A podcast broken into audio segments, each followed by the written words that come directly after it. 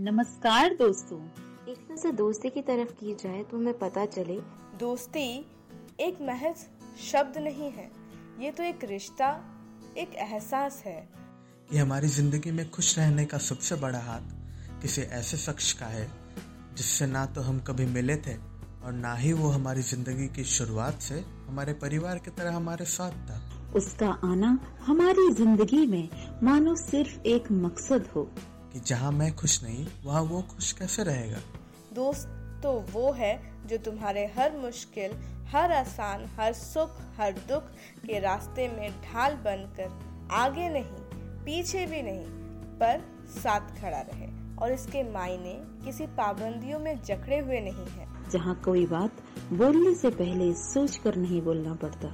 हमारा अच्छा बुरा जानने वाला अगर हमसे दूर रहे तो हम शायद जिंदा तो रह लेंगे, मगर दिल तो हमारा तब तक नहीं मानेगा जब तक वो इंसान हमारे साथ नहीं होगा।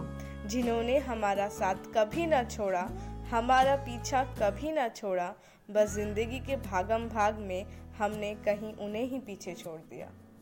उनसे मिलना हमारे लिए बहुत बड़ा सौभाग्य था। क्यों ना हम आपको उनसे वाकिफ कराएं और ले चलें एक सुंदर से रिश्ते की तरफ जिसका नाम होता है दोस्ती, जिससे जीवन की शुरुआत भी होती है और जीवन को जीने की प्रेरणा भी मिलती है।